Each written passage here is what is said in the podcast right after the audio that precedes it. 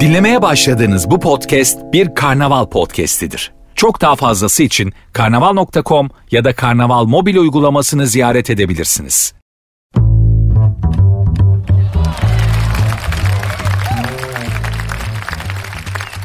Herkese merhaba ben Nuri Sertünsüz başladı saat 22'ye kadar.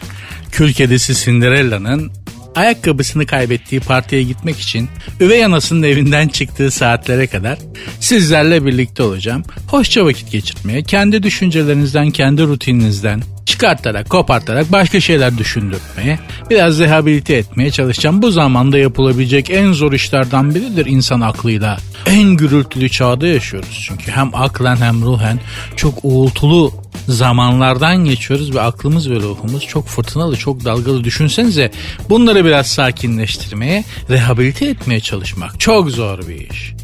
Ama yapmaya çalışacağım. Çünkü bunun için bana para veriyorlar ve bu iki saati bunun için bana ayırırlar. Demek ki böyle bir özelliğim var. İnsanla uğraşmak her zaman zor. O yüzden de insana yönelik hizmet sektörü birebir insanla muhatap olan bütün sektörlerde işler çok zor. Bankalarda o bankadaki memurenin çektiği, memurların ve memure hanımların çektiği sıkıntıları biliyor musunuz? Makine hani gelen müşterinin kalibresine göre sıra numarası veriyor ya. Yani bankanın müşterisiysen hiç bankayla alakası olmayan birine göre daha önce bir sıra veriyor. Portföyün büyükse yani mesela milyon dolarlık portföyün var da zaten onlar sıra numarası almıyor. Onlar direkt müdürün odasında çay kahve içerken işlemleri görülüyor. Bizi o kadar adam yerine koymuyor henüz bankalar.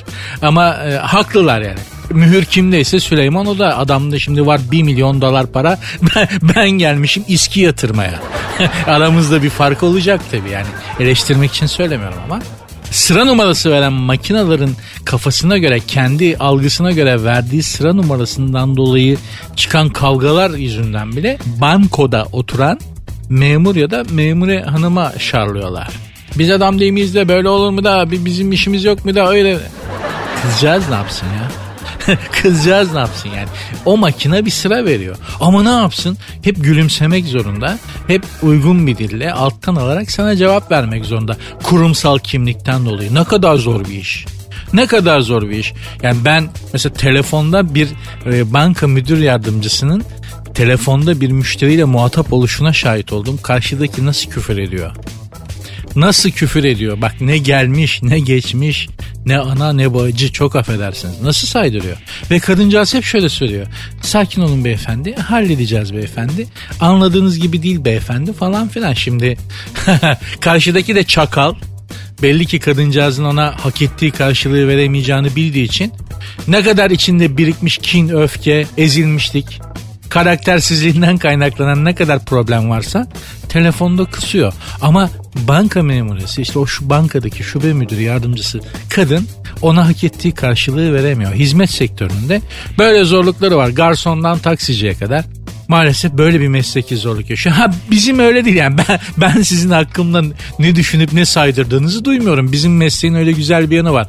Ben şu anda zifiri karanlık bir odada neredeyse burnumun ucunu zor gördüğüm bir ortamda konuşuyorum sizinle. Sadece yayın masasının ışıkları yanıyor. Siz benim hakkımda ne düşünüyorsunuz? Yanındakinize benim hakkımda ne söylüyorsunuz? İnanın hiç bilmiyorum. Duymuyorum çünkü. Bizim işimizin güzel yanı bu. Ama fikirlerinizi bana, düşüncelerinizi hiç sansürlemeden, hiç çekinmeden e, iletebilirsiniz. Programın Instagram ve Twitter adresi aynı. Sert unsuz yazıp sonuna iki alt tire koyuyorsunuz. Sert unsuz yazıp sonuna iki alt tire koyuyorsunuz. Benim Instagram adresim de Nuri Ozgul 2021. Devam ediyoruz.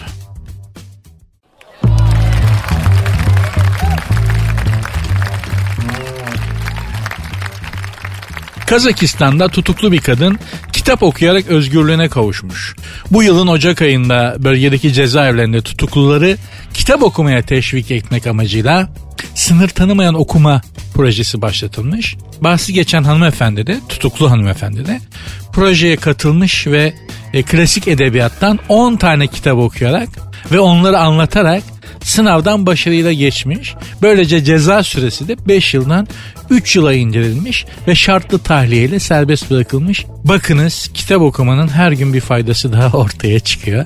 Keşke bizde de öyle olsa. Hani en son bir gene tutuklular salı verildi ya. Ya keşke onlar da belli bir şarta bağlı olarak salı verilseydi. Yani onlar da mesela şu kadar kitap okuyacaksın sonra geçip bunları bize anlatacaksın. Özet çıkartacaksın. Ondan sonra yürü yavrum gene kimi gasp ediyorsan et, kimi çiziyorsan çiz, ne çalıyorsan gene çal. Fark etmez. Ama yürü şu 10 kitabı bir oku falan deselerdi. Hiç olmazsa keşke. Ama her gün bakın her gün kitap okumanın bir faydası ortaya çıkıyor. İnsanı mapusluktan da kurtarıyor artık. Ne güzel. Acaba hangi klasik eserleri okuttular da serbest bıraktılar? Bak onu merak ediyorum bu mahkum hanımefendiyi. Çünkü her klasik eser de ıslah etmez insanı. Mesela Dostoyevski'nin Kumarbaz diye bir kitabı var. Klasik. 100 sayfa. Okusan da gıdıklamaz yani. Ağır gelmez anlıyor musun? Kafka, dönüşüm. 50 sayfa abi. Bu da klasik ama ırgalamaz yani bir ceza olmaz. Öyle klasik eserler okutacaksın ki mahkumu hakikaten kafa olarak da ıslah edecek. Yani tövbe ettim lan gaspa. Yeter bana bir daha bu çapta bir kitap okutmayın falan diyecek. Ne demek istiyorum? Şu mesela. Adam seri katil diyelim. Daya buna savaş ve barışı. Tolstoy 1500 sayfa. Bitirene kadar kilometreyi sıfırlar adam. Valla cinayete tövbe eder. Ya çakı görmeye ekmek kesmek için bıçak almaz eline. 1500 sayfa ne psikopatlık kalır ne seri katilliği. 5 sayfa okuyup 3 sayfa geri gidiyorsun. Savaş ve Barış öyle bir kitap ki. O kadar çok insan var ki o kadar çok karakter var ki. Bu kimdi ya bu kim kimin nesili diye ileri gide gide gele gide gele 1500 sayfa oluyor sana 4000 sayfa. 5000 sayfa. Kafa oluyor pırıl pırıl. Pırıl pırıl. Mesela Anna Karenina. Anna Karenina yapıştır gitsin. Bin sayfa. Evli bir kadının e, kocasını aldatması üzerine yazılmış büyük bir klasik. Bin sayfa dediğim gibi yeminle ya zinaya tövbe edersin. Allah işitenlerden uzak etsin. Kimsenin de başına vermesin böyle bir günahı ama varsa da tövbe ettirir yani. Anne Karenina bin sayfa oku tövbekar olursun. Dün bir haber vardı. Adamın biri Kırşehir'de bir araba çalmış. Polis yakalamak için kovalamış. Polisten kaçarken iki kere kaza yapmış. Yakalanınca da kam televizyon kameralarını görmüş çekerken pişkin pişkin böyle televizyona çıkacak mıyım demiş. İşte buna dayayacaksın suç ve cezayı. Valla Dostoyevski suç ve ceza 900 sayfa. Döne döne okusun. Vallahi bak bir daha vites topuzu tutmak istemez. Bu tiplere de en büyük ceza budur. Kitap okutmaktır. Çalışmaktan, hapislikten daha ağırdır. Oku şu Savaş ve Barış'ı 1500 sayfa. Sonra anlat lan bana bakayım kim kimdi, kim kimi sevdi, kim kimi kazıkladı. Bunu çıkarana kadar, bunu anlayana kadar adam zaten insanlık numunesi olur. Sevgi pıtırcı olur. Bir daha suç işlemeye tövbe eder, ıslah nefs eder eski deyimlerle. Dolayısıyla kitap okumak şart mıdır? Şarttır. Okuyun, faydasını göreceksiniz. Görmezseniz gel bana ben buradayım. Kitaplara kefilim bitmiştir.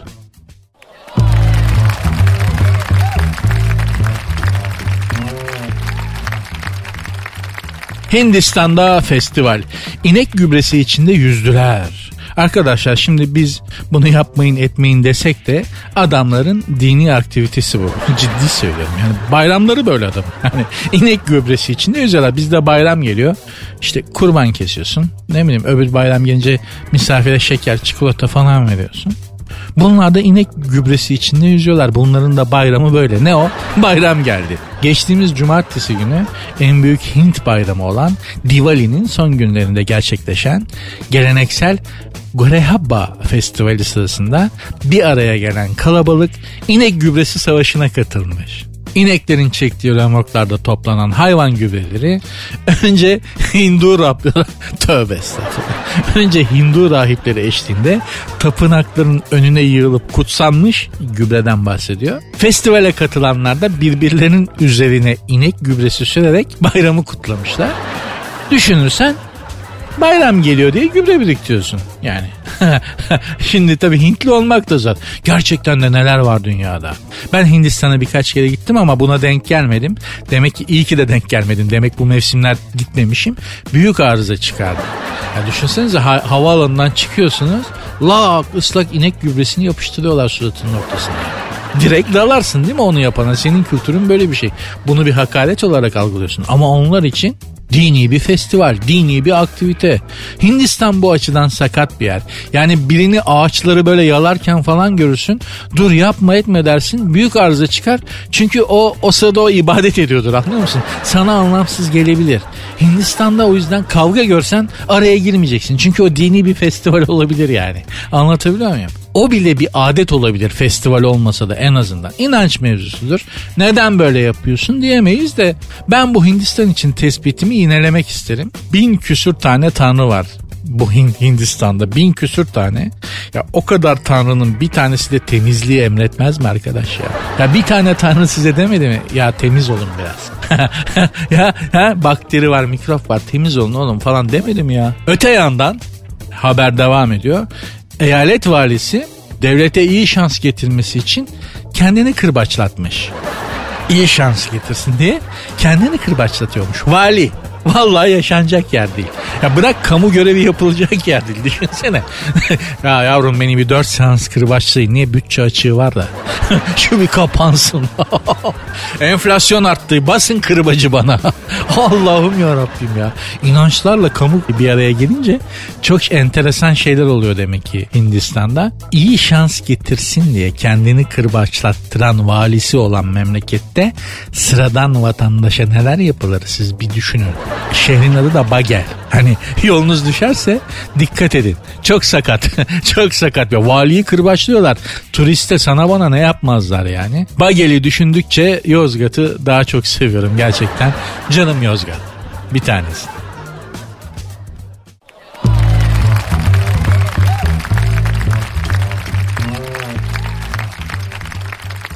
Bir dinleyici sorusu gelmiş. En sevdiğim dinleyici. So, soru soran dinleyici kadar sevdiğim bir şey yok. İnsanın elini çok rahatlatan bir şey. Ne anlatacağını biliyorsun en azından. Sana bir şey veriyor. Bir done veriyor. Bana istediğinizi sorabilirsiniz bu arada. Nasıl soracağınızı biliyorsunuz değil mi? Programın Instagram ve Twitter adresleri var. Oraya gönderebilirsiniz. Sert unsuz yazıp sonuna iki alt tire koyarak. Instagram'a ve Twitter'a yazabilirsiniz. Benim Instagram adresime de yazabilirsiniz. Nuri Ozgul 2021. Adnan dinleyicimin adı. Adnan o sormuş mesela. Demiş ki bir yere gideceğimiz zaman sevgilim evden çıkmak bilmiyor. Hangisi biliyor ki? Bu çok normal, çok kadınca bir şey yani. Kadınların bu uzun hazırlanma sürelerini nasıl kısaltabiliriz? Şimdi böyle sormuş. Evet baktığın zaman evden çıkılacağı vakit erkek iki dakikada hazırlanırken kadının hazırlanması saatler sürebiliyor. İlk etapta tabii bu erkeğe zulümmüş gibi gelebilir ama şöyle düşünün. Yıkamacıya iki araç girdi. Biri Merso, biri Mercü, öbürü Doğan. Doğan SLX. Hangisinin işi uzun sürer? Mercü'nün değil mi? Biz erkekler Doğan SLX'iz. Erkekler olarak yani biz Doğan SLX sınıfına giriyoruz. Kadınlar mercü. Dolayısıyla onların hazırlanması daha uzun sürüyor. Artı şunu belirteyim. Biz erkekler bu konuda şikayet etmek yerine Mesela bu süreyi avantaja çevirebiliriz. Ben genel kültürümü, entelektüel kalibremi sevgililerime borçluyum. Nasıl oldu? Şöyle oldu anlatayım size. Bir yere gideceğimiz vakit sevgilim kız arkadaşım hazırlanırken oturdum onu beklerken dünya edebiyatının klasiklerini okudum. Misal Sefiller 600 sayfa. 3 kere dışarı çıkma için kız arkadaşımı beklerken bitti. 600 sayfa. iki şehrin hikayesi. Charles Dickens. 300 küsür sayfa. 2-3 dışarı çıkmak için hazırlanma süresinde kız arkadaşım beklerken onu bitirdi. Notre Dame'ın kamburu. 500 sayfa. 3 gece dışarı çıkma mevzusunda o da bitti. Hep kız arkadaşımı beklerken okudum bunları. Entelektüel birikimimi okulda yapmadım ki ben. kız arkadaşlarımın çıkmak için dışarı çıkmak için hazırlanmasını beklerken kitap okuyarak yaptım. Ben kendimi böyle yetiştirdim. Ha sen edebiyat meraklısı değilsindir kitap okumak zorunda değilsin ki. Kız arkadaşının sevgilinin hanımının hazırlanmasını beklerken heykel yap, resim yap, gitar çalmayı öğren. Ya ama her kadının da hazırlanma süresi değişiktir. Yani kimi kadın var bir saatte hazırlanır. Kimi kadın var 45 dakikada. 2 saatte çıkan kadın var diyorlar ben görmedim. ben duydum. Yani 2 saatte anca hazırlanan kadın var diyorlar duymadım. Bülent Ersoy'un makyajının e, sadece makyajının 4 saat sürdüğünü biliyorum. Yani onu zaten hani makyözler yapmıyor. Onu renovasyon Hani binaları röneve eden, tabloları onaran ekipler var. Onlar gelip anca onları yapabiliyor çünkü. Burada da arkadaşlar şey vereyim. Biraz bilimsel konuşalım. Matematik olarak konuşayım size. Bir kadının hazırlanma süresinin formülünü nasıl elde edeceğiz? Bu kadın kaç dakikada, kaç saatte hazırlanır? Bunun matematik formülünü veriyorum. Şudur erkekler için yani bu erkeklere verilen bir formül. Ne kadar bekleyeceğimizi bilelim diye. Yazın arkadaşlar. Kadının dışarı çıkmak için hazırlanma süresi eşittir. Gidilecek yerin önemi çarpı kadının duygusal zeka seviyesi bölü kadının gardırobundaki abiye elbise sayısı artı standart makyaj süresi ona 15 dakika diyor. Bir, bu, bu formül bize bir kadının hazırlanma süresini verir. Ben her zaman pozitif bilimden yanayım ve böyle konuşmayı seven bir insanım. Ha nedir? Karısının dışarı çıkmak için hazırlanmasını beklerken manen aşama kaydedip sabır taşını akıl bıçağına sürte sürte erenlere karışan arkadaşlarımız da var. Adamlar artık manevi mertebe sahibi olmuşlar. Niye? Hep sabır yüzünden. Bu yüzden dikkat edeceğiz. İkinci bir bahiste de formül vermek istiyorum sizlere. Bir kızla göz göze geldiğimizde kesişme süresi, doğru kesişme süresi ne kadardır? Yine erkekler için hazırlanmış bir formül. Bu çok önemli. Çünkü efendi gibi düzgün bakmak var. Bir de görgüsüzce sürekli bakmak var. Biz ideal bakma süresinin peşindeyiz. Bunun formülünü veriyorum arkadaşlar. Bunu da yazın lütfen. Kesişme süresi eşittir. Kızın güzelliği artı mekanın metrekaresi bölü erkeğin yalnızlık katsayısı. Bu yalnızlık değil aslında başka bir şey de. Şimdi yayında onu söyleyemedim. Formülü tekrar veriyorum. İdeal güzel bir kıza ideal bakma süresi. Eşittir kızın güzelliği artı mekanın metrekaresi bölü erkeğin yalnızlık katsayısı. Hanımlar için de bir formül vereyim. Yiyecek gibi bön bön bakan erkeğe verecek tepkinin formülünü vereyim. Kadının elinin tersi çarpı sinir katsayısı bölü adamın bakma süresi. Ben demiyorum. Koskoca Pisagor diyor. Hayatta her şey matematikle açıklanabilir diyor Pisagor. Biliyorsunuz her şeyin temeli, arkesi sayıdır diyor Pisagor. Ondan konuşuyoruz bak. Neler açıkladık Pisagor sayesinde. Demek ki doğru demiş Pisagor. Her şey matematiktir.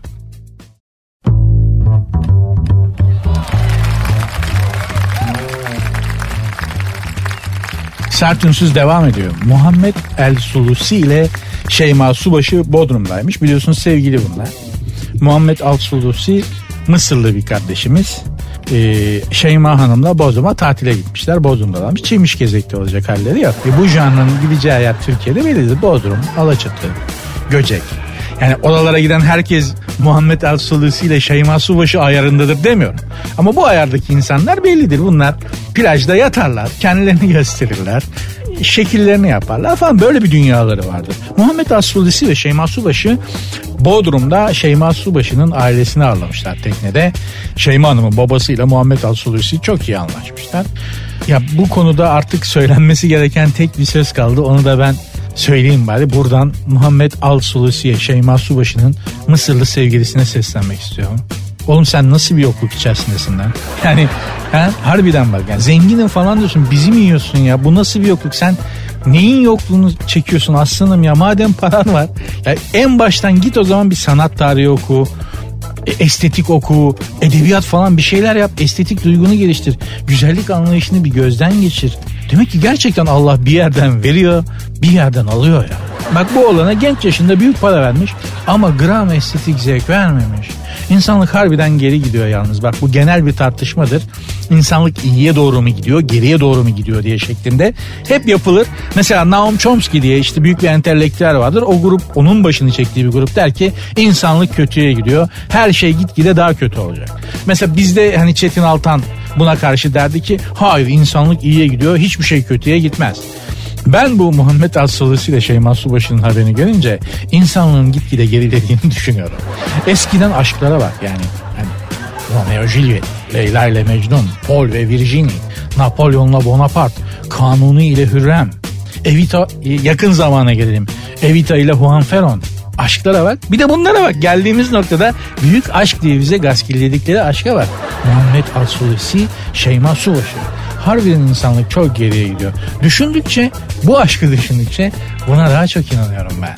Alttan gelen yeni yeni aşık olmaya başlayan çocukların da önlerindeki ideal aşk bu olunca gerçekten önümüzdeki yıllarda aşk duygusunun gireceği şekli aşkların nasıl yaşanacağını bir yandan da çok merak ediyorum çok.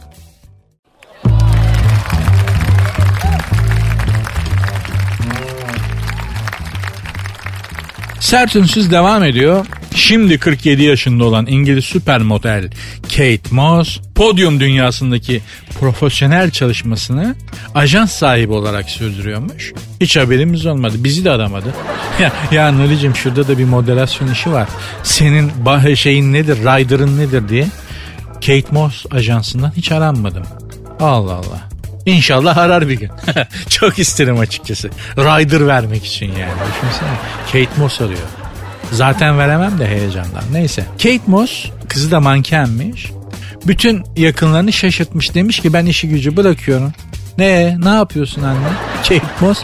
Londra'daki evimi taşıyacağım. Taşra'da oturacağım ben. Neden taşınıyormuş Taşra'ya? İşte pandemi sürecinde çok etkili olmuş. Sevgilisi de Taşralıymış. Almış yani köylü çocuğu. Almış Kate Moss'un aklını. Kız da taşrada yaşadıklarını unutamamış olacak ki. Ha biz şimdi köye taşınmış yani anlayacağınız taşra dedi. İngiliz taşrası dedi. İngiltere'de bir köye taşınmış.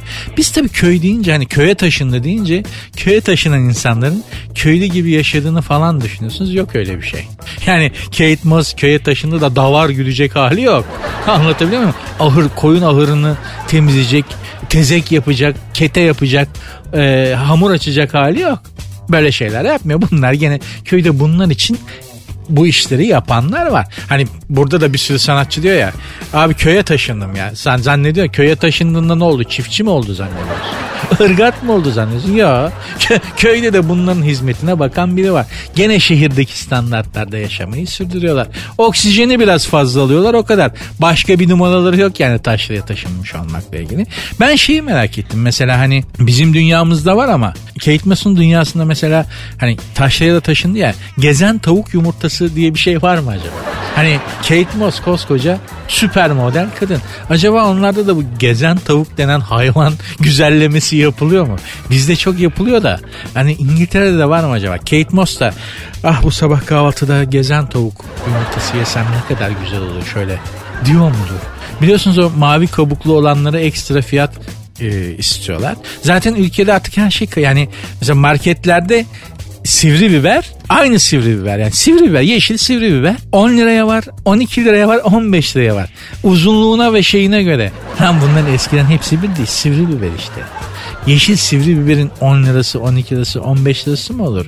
Artık milleti nasıl kazıklayacaklarını şaşırdılar ya.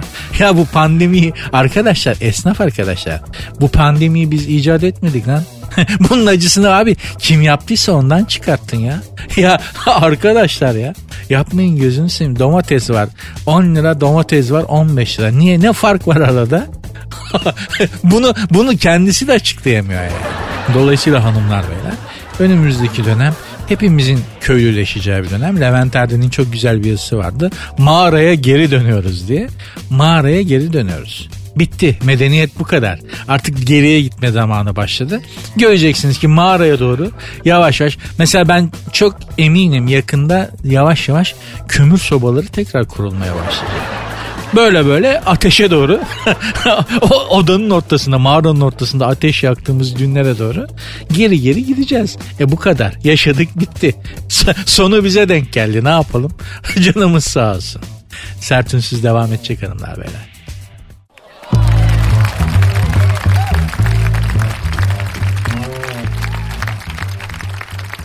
Yemekleri X-ray'den geçiriliyormuş. Kimin? İngiltere Kraliçesi 2. Elizabeth'in. Ya bir de şöyle bir şey var. Mesela bana bazı dinleyiciler diyor ki İngiltere Kraliçesi 2. Elizabeth'ten çok bahsediyorsun. Kimisi diyor ki ya uz ne kadar çok uzaydan bahsediyorsun. Kimisi diyor ki ne kadar çok ilişkilerden bahsediyorsun. Ben size neyden neyden bahsedeyim? Kadıncağızın kendisi fenomen. Ya 100 yaşına geldi. Ülke kraliçe lan bu. Bir daha göremeyeceğiz böyle bir şey yani. Böyle bir kadın bir daha yeryüzüne gelmeyecek. 100 yaşında ve hala tahtta. Yok yani hani kanuni o kadar. En en babası bunların kanuni Sultan Süleyman'dı. O bile 40 sene oturabildi. Kadın belli bileli tahtta yani. Hani taht İngiltere tahtı başka kraliçe, başka hükümdar poposu hatırlamıyor. O kadar söyleyeyim. 100 yıldır tahta kadın neredeyse doğduğundan beri işte o kraliçenin İngiltere kraliçesi 2. Elizabeth'in yemekleri X-ray'den geçiriliyormuş. Şöyle söylemiş görevliler. Sadece kraliyet ailesi için yemek yaptığımızda denetim o kadar sıkı olmuyordu.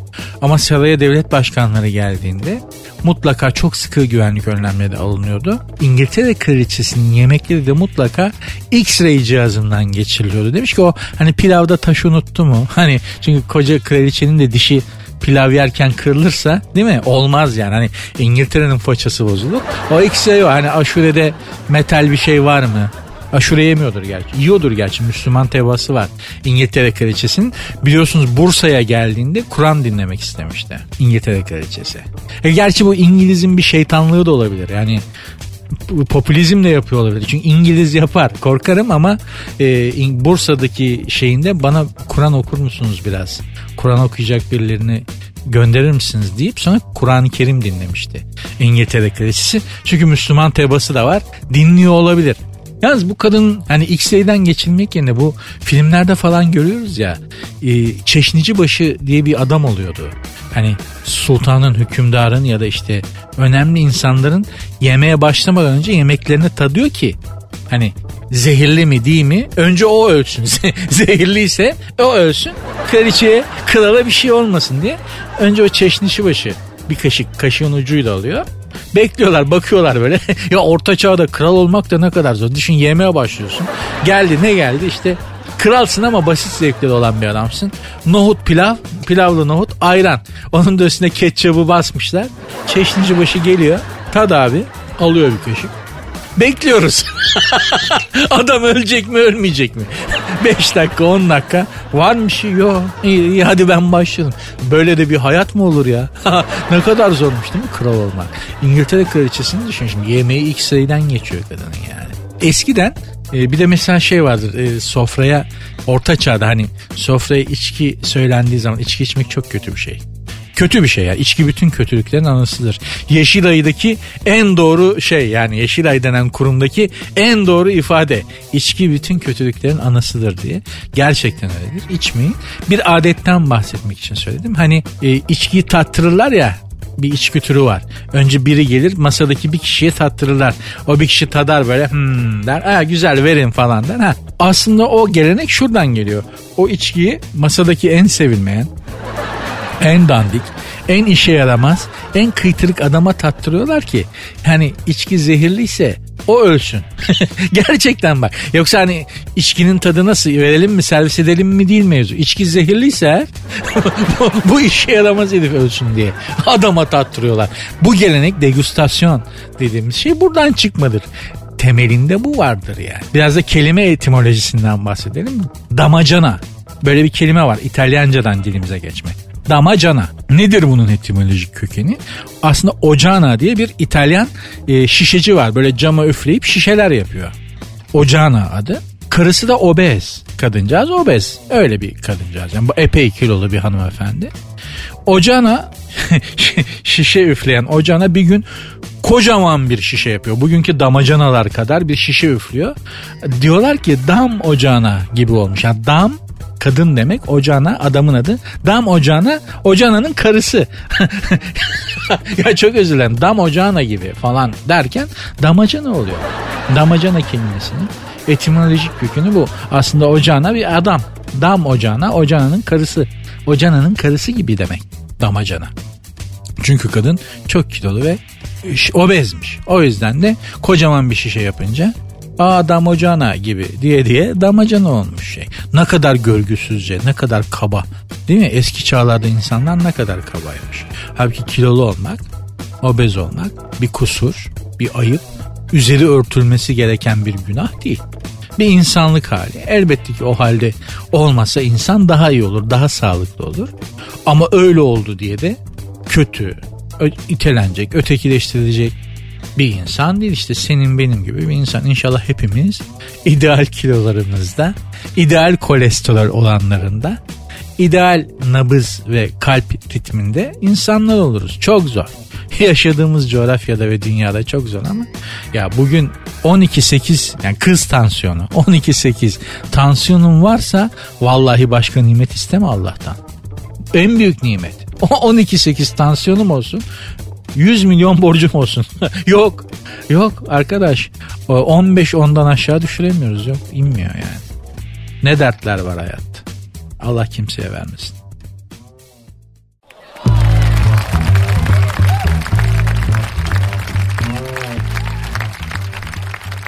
Sert Ünsüz devam ediyor. Programın Instagram ve Twitter adreslerini vereyim.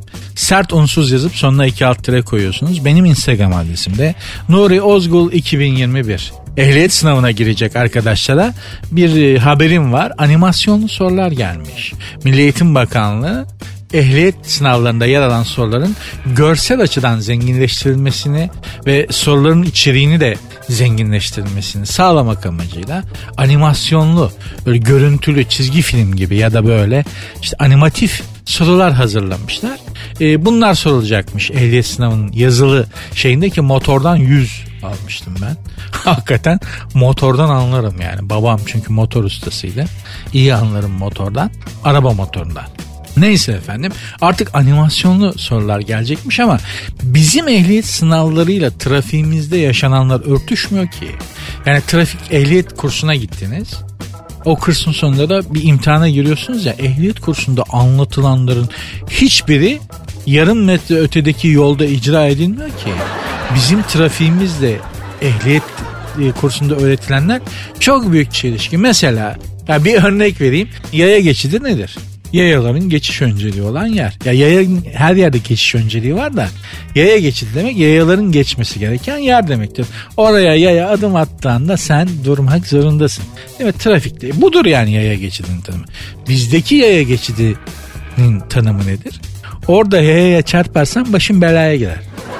Bu hani yaya geçidi olmayan bir yerde yayaya çarparsan seni salı veriyorlar ama hani yaya geçidinde eğer çarparsan bir sıkıntı yaşarsın. Hani kusura bakma onu da yapma saydın. Bizdeki yaya geçidinin anlamı bu. Mesela döner ada diye bir şey var. Roundabout. Kıbrıs'a gidince de diyorlar roundabout. Sol tarafta. Sol tarafın doluysa döner adaya döner kavşağa girmezsin. Sol taraftakinin geçmesini beklersin. Çok basit. Bütün dünyada bu böyledir. Yani hani Antarktika'ya da gitsen döner adada kural şudur. Sol tarafta olan geçiş önceliğine sahiptir. Türkiye hariç. Türkiye'de döner adaya ya da kavşağa ya da sol yola kafayı ilk sokan kimse o geçiş önceliğine sahiptir. Peki bu ehliyet kurslarında anlatılıyor mu bize? Yok. Bize böyle normal insan gibi kurallar anlatılıyor. Sol tarafta araç varsa geçiş önceliği onundur falan diyorsun. Yola bir çıkıyorsun. Jonk bayırı gibi. Jonk bayırı gibi ortalık. Serengeti olmuş. Zambizi olmuş trafik. Dolayısıyla da ehliyet aldıktan sonra trafiğe gerçekten alışman hani ehliyeti aldın artık araba kullanabiliyor olman lazım değil mi trafikte? Mümkün değil bu bizim trafiğimizin vandal kurallarına alışman da yaklaşık 3 e, ay falan oluyor ki o da şu demek normal sinir katsayının artıp hafiften psikopata bağlıyor olman lazım. İstanbul trafiğinde sağlıklı kalmak için inceden bir psikopatlık şart. Eğer olmaz yani sağlıklı, medeni, hani karşı tarafla empatisi olan bir insan olursan seni yerler. hani aslanlar ceydan yavrusunu yiyorlar ya 3 günlük. Seni yerler kemiklerini bile bırakmazlar. O yüzden ister animasyonunu yapın isterseniz Brad Pitt'e soloları film çektirin Brad Pitt'le George Clooney oynasın fark etmez. Kurslarda anlattıklarınız ve sınavlarda sorduklarınız trafikte işlemiyor. İstanbul trafiğinde bir tane kural vardır. Kafayı önce kim sokuyorsa yola geçiş önceliği ondadır. Bitti. Kafayı önce sokmaya bakacaksın. Gerisi Allah kerim.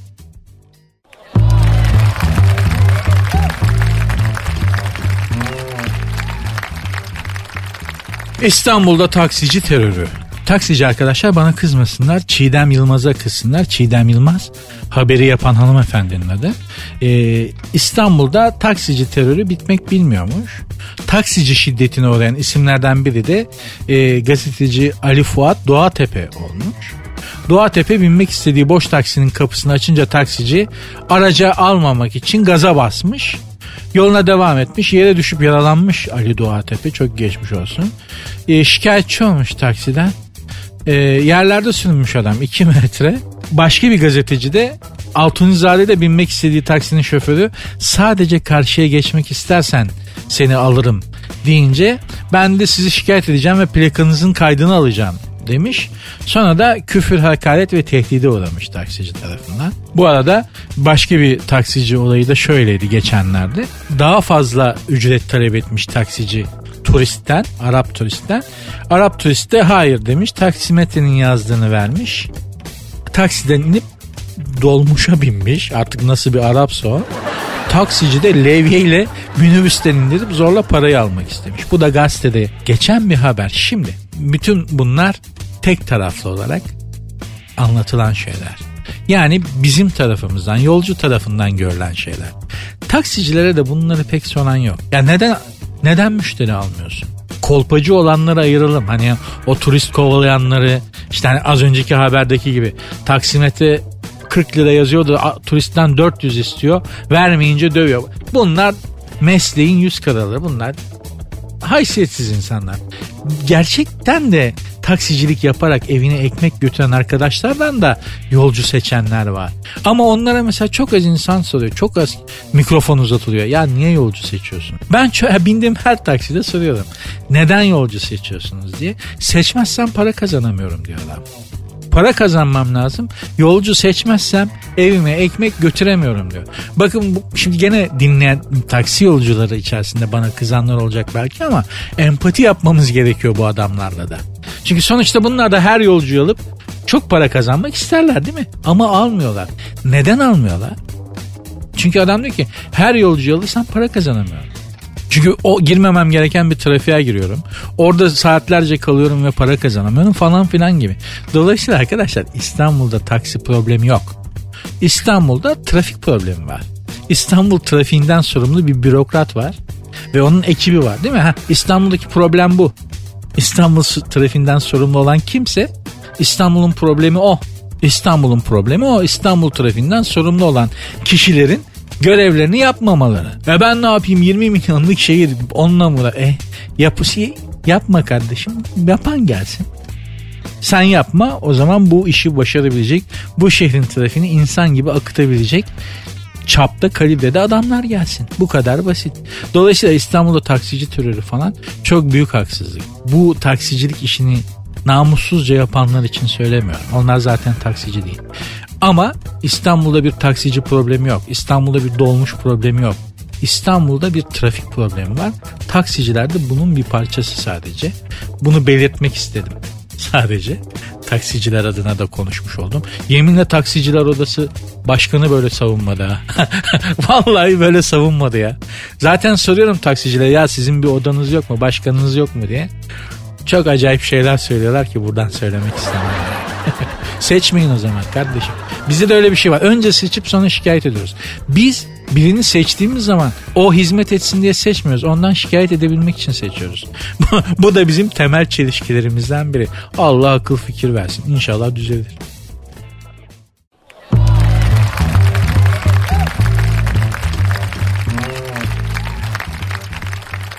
Hanımlar beyler sert ünsüz bugünlük bitti. Biraz e, sosyal bir program oldu. Taksici problemlerine falan da değindik. Arada şart, arada lazım. Popülizm yapmadan. Çünkü memleketteki problemlere değinen radyocu arkadaşlara bakıyorum. Hepsi popülizm yapıyor. Yani köprü ücretleri kaldırılsın kardeşim. Köprüler bedava olsun. Zaten vergi veriyoruz diyor. Tamam da o köprü ücretlerinin bütçede bir yeri var o kalkarsa onu zaten zam olarak sana bir şekilde gene.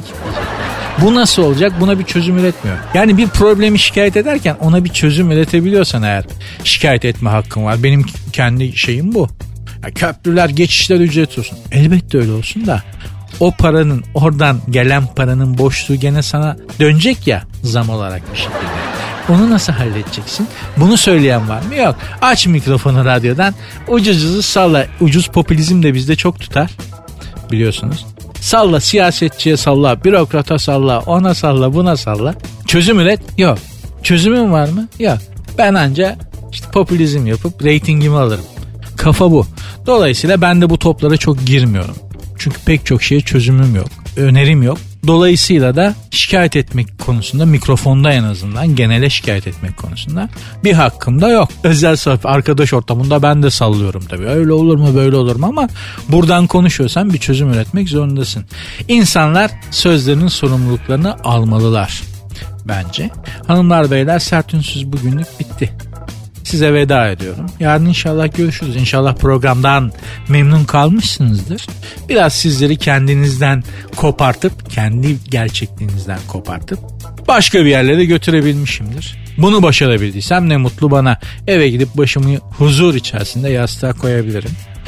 Lütfen bana ulaşın ve görüş ve düşüncelerinizi yazın. Programın Instagram ve Twitter adresi de aynı. Sert unsuz yazıp sonuna iki alt tire koyuyorsunuz. Sert unsuz yazıp sonuna iki alt tire koyuyorsunuz. Benim Instagram adresim de Nuri Ozgul 2021. Yarın görüşmek üzere. Dinlemiş olduğunuz bu podcast bir karnaval podcastidir. Çok daha fazlası için karnaval.com ya da karnaval mobil uygulamasını ziyaret edebilirsiniz.